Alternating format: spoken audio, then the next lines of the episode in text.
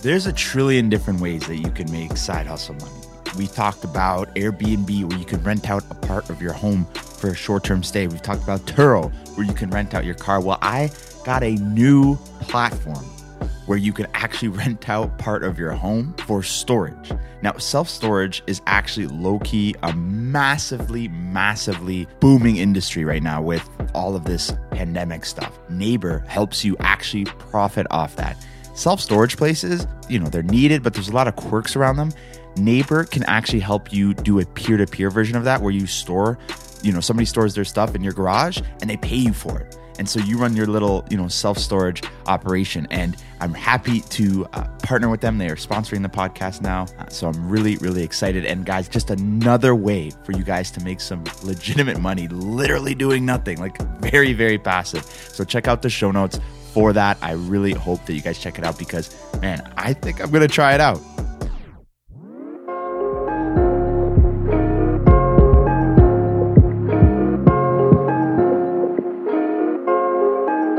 Yo, what is going on, baby? Nathan Kennedy, the New Money Podcast. Last episode, I, you know, I tried to do just like a cold open. I'm not even sure uh, if y'all listened to the intro and the outro because I, I, I've looked at the analytics and it looks like you guys just skipped to the body. So I might start just hopping right into it, you know, here and there. But yeah, I'm doing a little bit of an intro just to kind of preemptively like tell you that. I mean, we did that, try that last time. Uh, but thank you so much for coming in. I have uh, kind of a, a reflective episode today. I just want to talk about a ton of books that I've read over the years, both good and bad, that have, have really taught me a lot and have led me in the right, uh, like a good direction, I would say.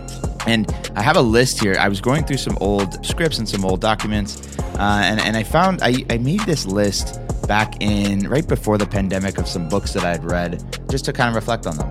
And so I'm just going to share them. I think they're really great titles. Let's dive into it, baby.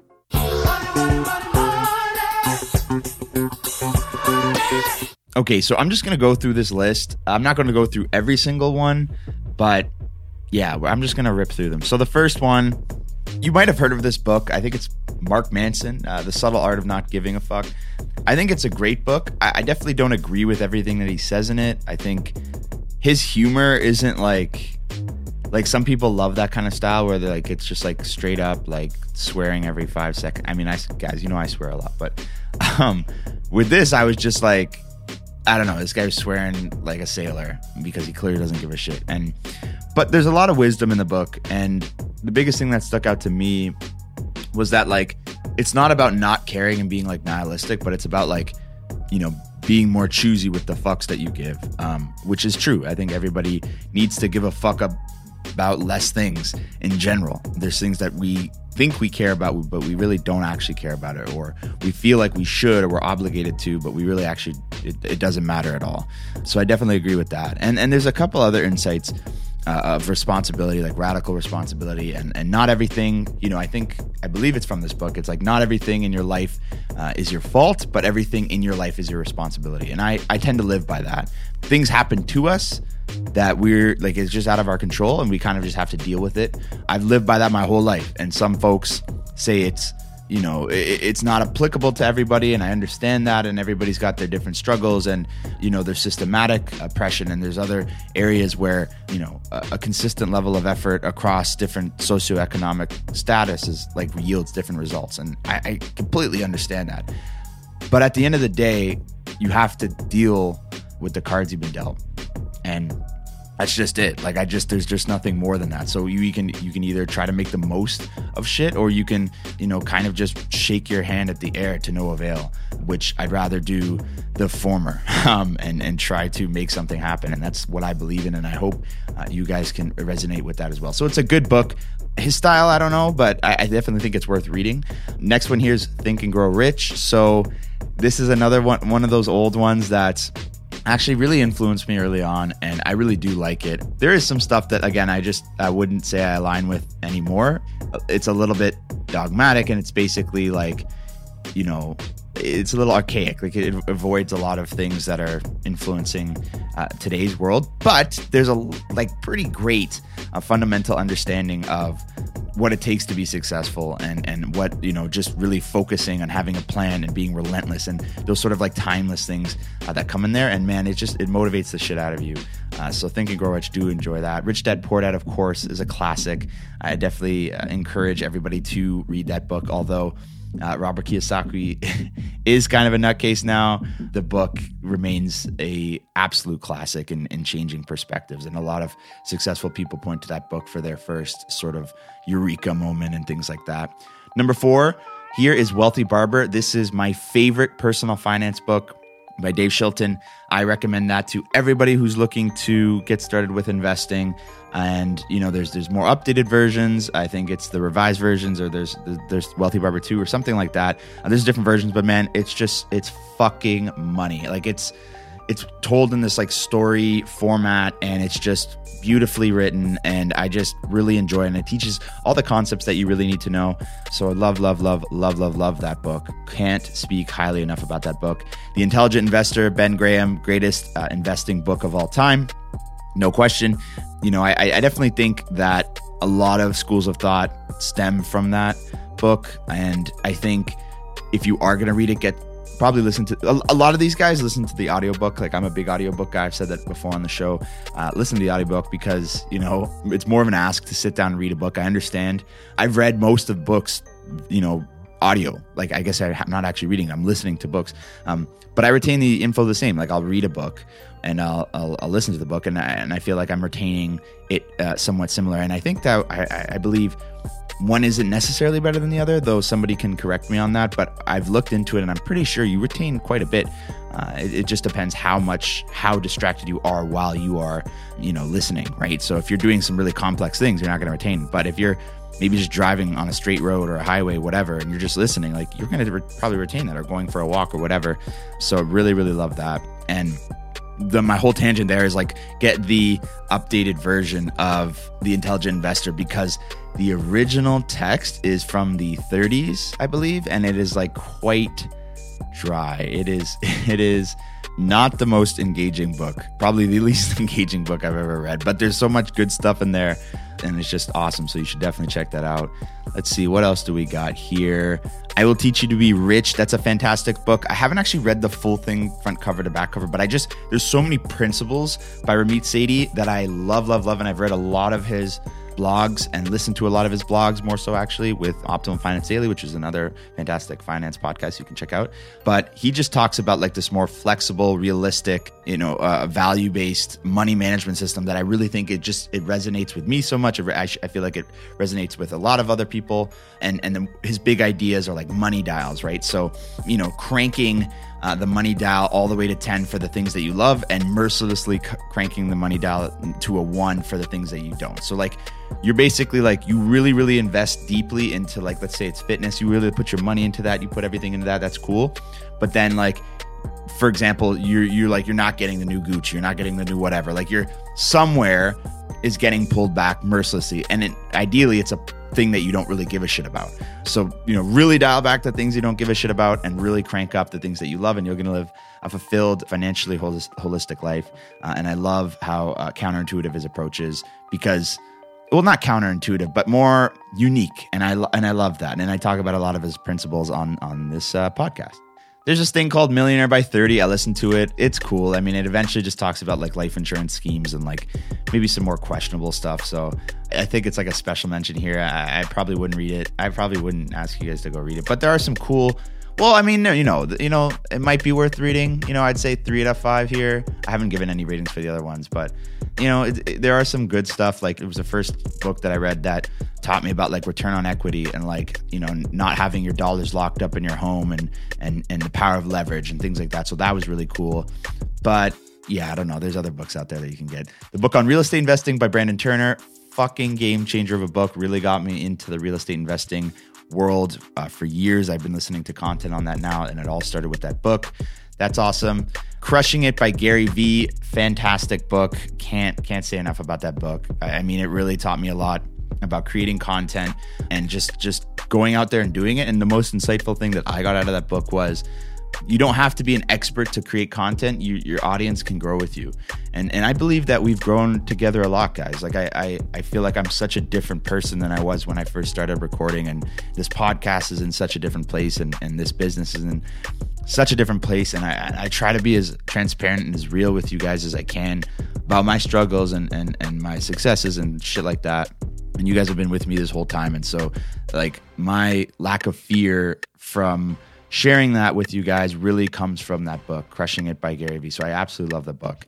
Can't say enough about that. Uh, the E Myth, this is a fantastic book too. A little bit dry, but this is like a four and a half or 4.8 out of five in terms of uh, just how valuable it is. It is the entrepreneurial myth, basically, the, the E Myth. Uh, and it, it talks about stop working in your business and start working on your business. For some, you know, business owners, that's tough because you know it's it's it's intensive. They have to be in it. But eventually you should like transition to start work, working on your business create the systems so that you you know it can live uh, by itself. It doesn't need you to operate. And and it, it gets you to a much better place where your business starts working for you as opposed to you working in your business. So it's a fantastic book.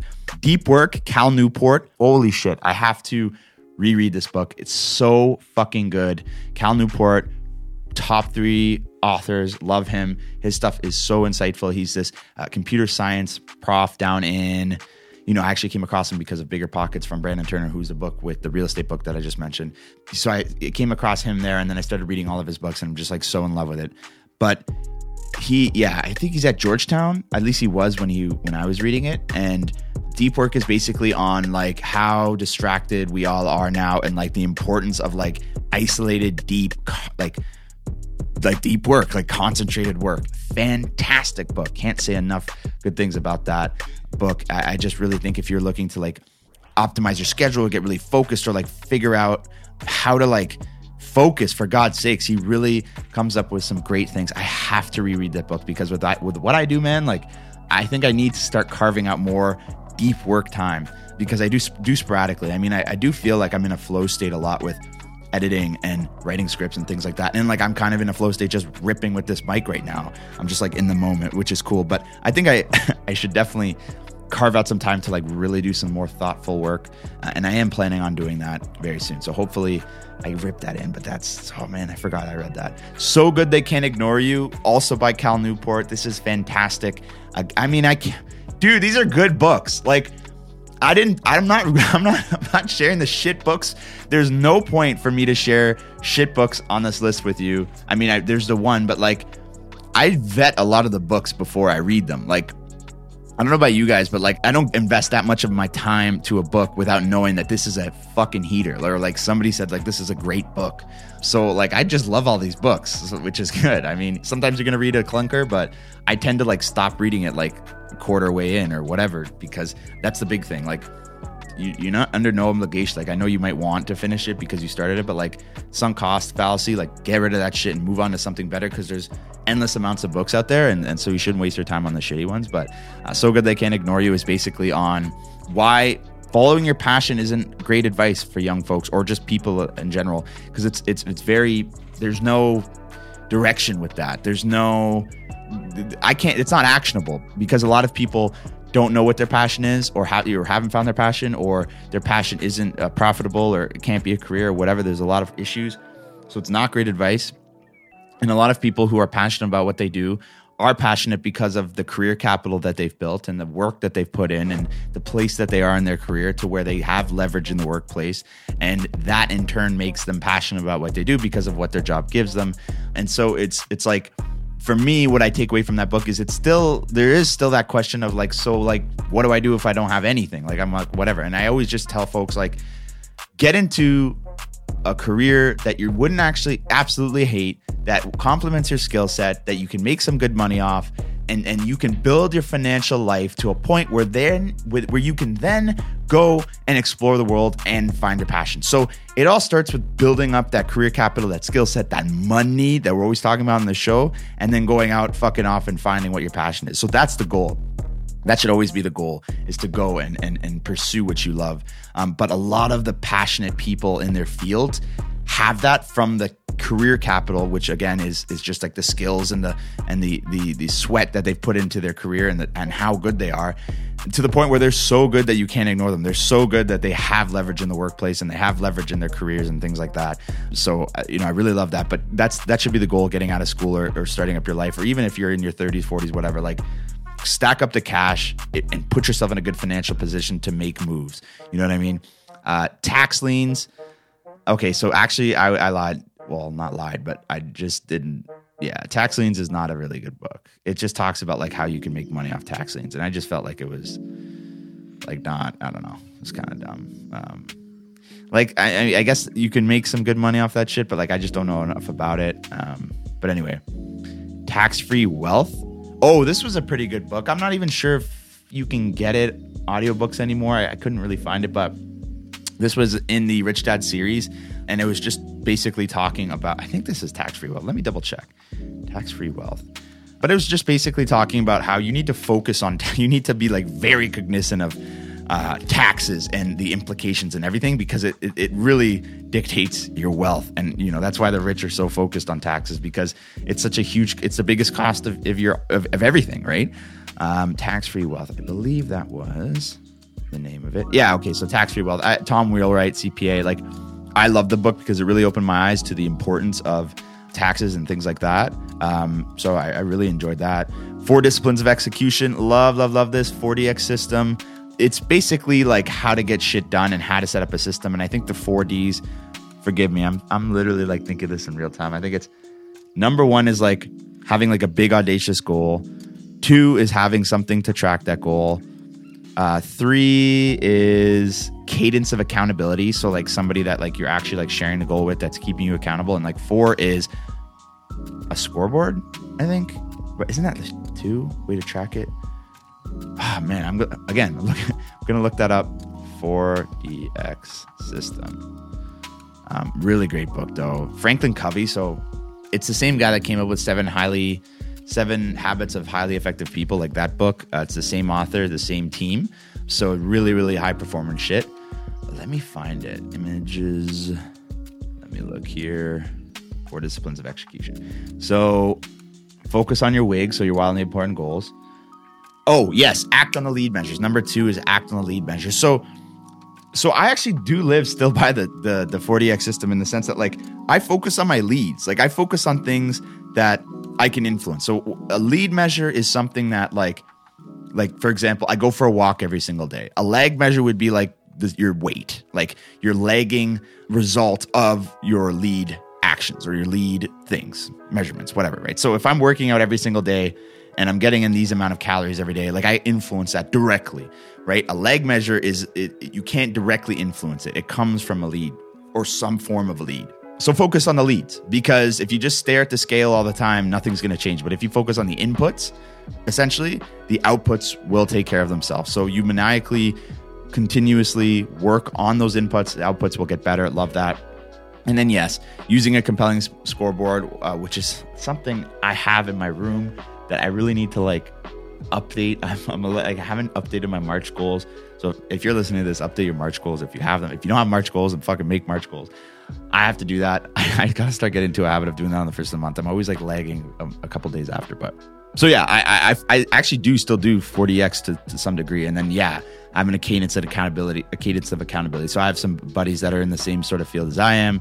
That you know, I bounce things off, and, and I, I have a, a you know a weekly call with one of my guys that like I share everything with this guy, and I kind of tell him what my goals are and, and where I'm trying to go and things like that. So I need to refresh this too but really dope, fantastic book. Really, really love it. Again, for all these guys, audiobooks is the key.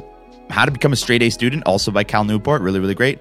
Helped me get some good grades. So if you're a student, go fucking listen to that because it's very straightforward, very simple, very easy way uh, to, you know, get, get, get some good grades, man. That's pretty much it. I can't remember too much from what was in it, but it was like pretty much like how to just generally structure your day and and and, and I still use some of the productivity stuff that was in that book. So really, really awesome. Atomic Habits, guys, you know, we went over an entire episode on Atomic Habits. So y'all know how about how I feel about that. I love Atomic Habits. James Clear. Never split the difference. You guys know that's my favorite book of all time. Chris Voss, everything on negotiating, how to be a fantastic negotiator. Really love this one.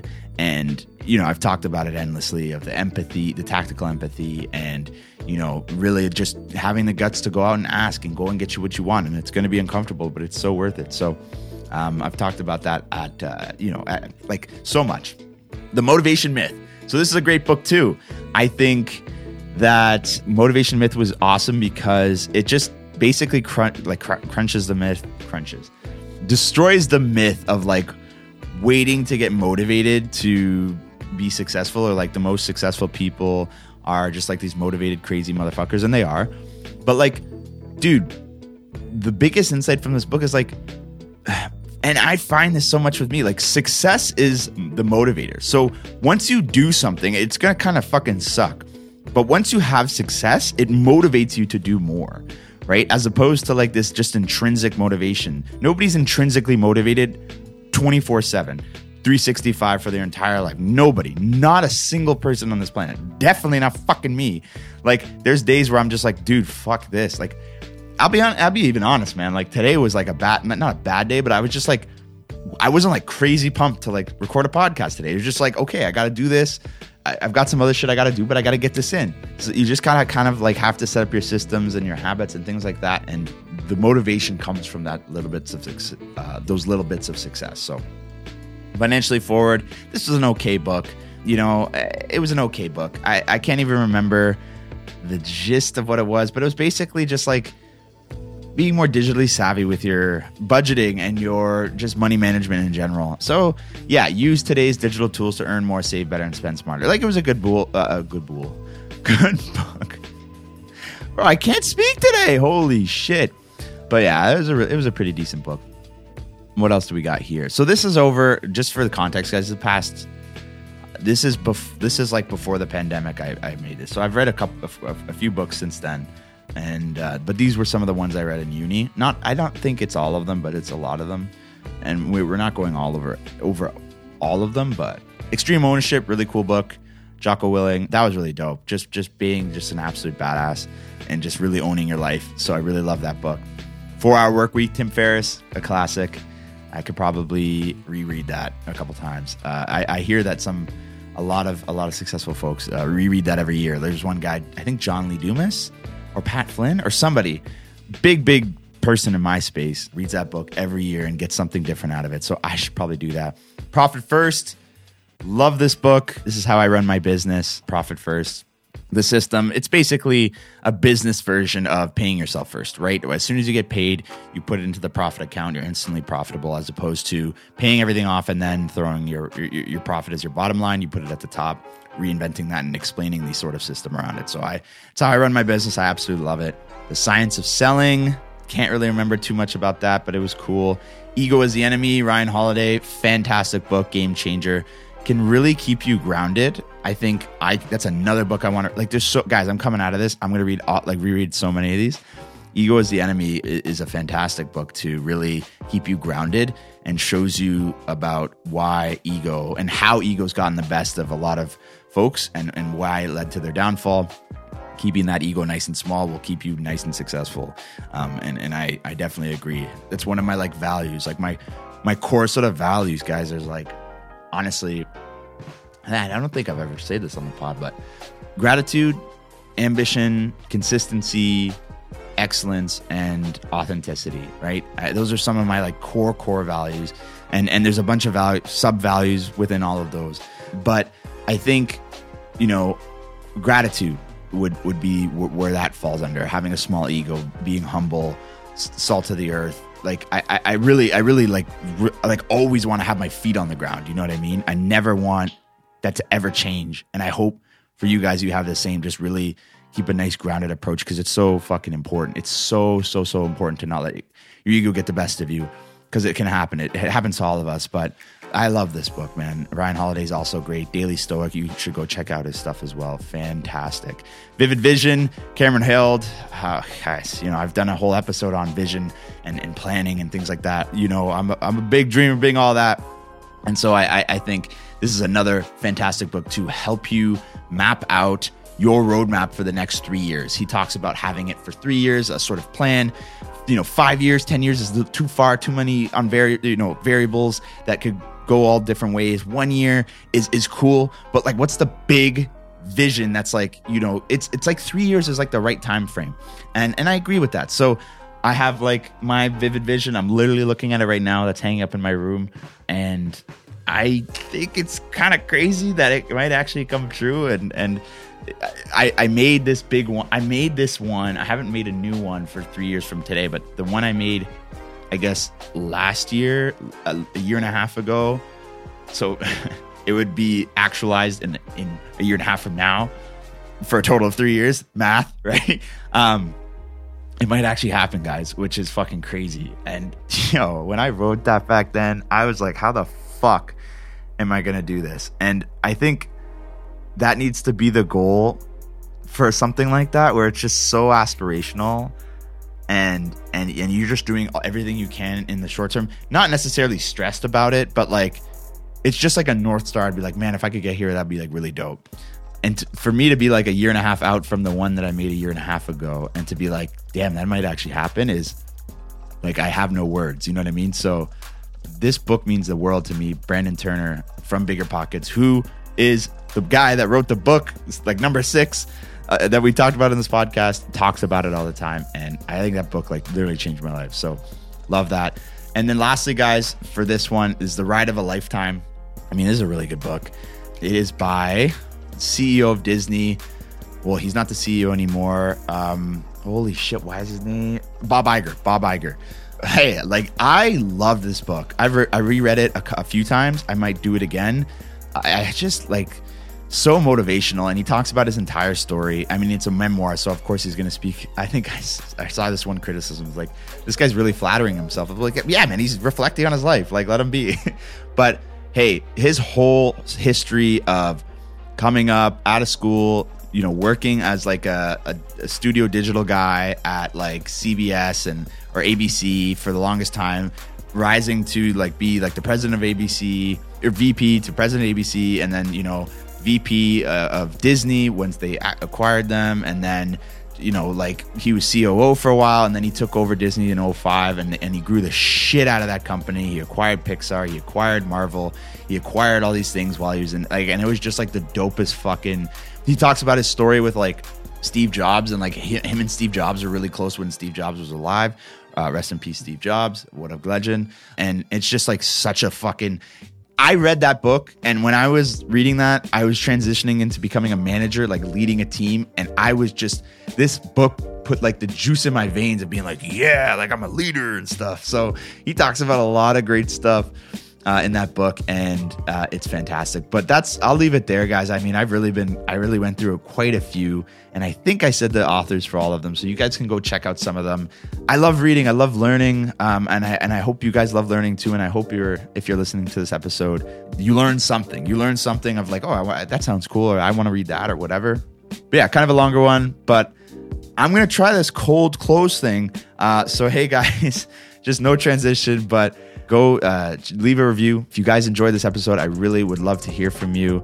You know, go check out Neo Financial, Wealthsimple Trade. Links are in the description as usual. But I really hope you enjoyed this episode. I appreciate y'all, boy. I love y'all. But for now, I'm out this mother. Peace.